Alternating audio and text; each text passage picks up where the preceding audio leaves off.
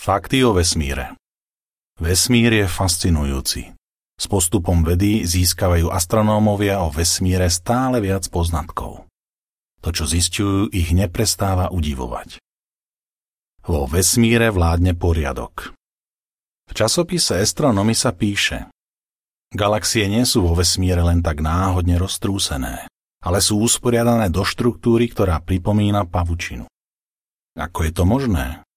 Vedci predpokladajú, že je to vďaka neviditeľnej hmote nazývanej temná hmota. Dá sa prirovnať k neviditeľnému lešeniu, ktoré drží dohromady a podopiera galaxie, kopy galaxií a superkopy galaxií.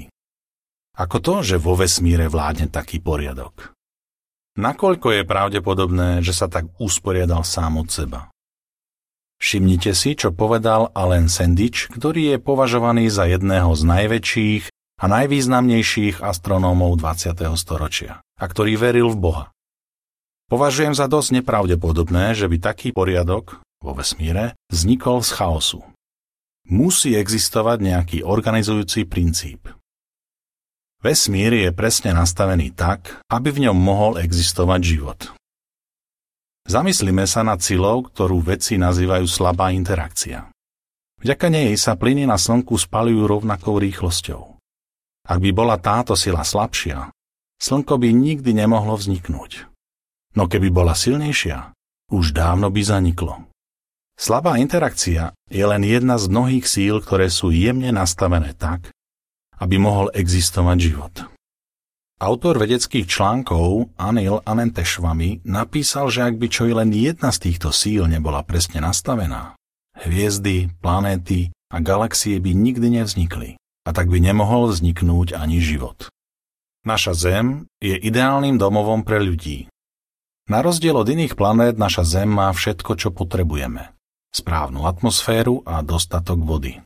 Dokonca aj mesiac má ideálnu veľkosť, aby mohol udržiavať Zem v správnej polohe voči Slnku. V časopise National Geographic sa písalo, len vďaka zložitej súhre geologických, ekologických a biologických podmienok je tento kus skaly, naša Zem, jediným miestom široko ďaleko, kde ľudia môžu žiť. Poznámka. Tento článok v National Geographic neobhajoval názor, že Boh stvoril Zem ľudí. Článok hovoril o tom, že Zem je pre ľudí ideálnym domovom. Koniec poznámky.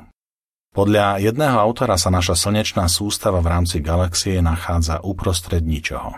Vďaka tejto izolovanej polohe je život na Zemi vôbec možný.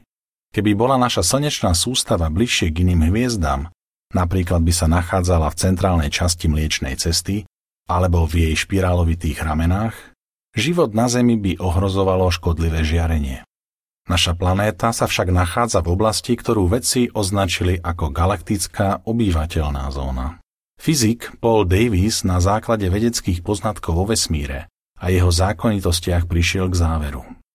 Nemôžem veriť tomu, že naša existencia vo vesmíre je iba hrou osudu, náhodou histórii, nečakanou odchylkou v úžasnej kozmickej dráme.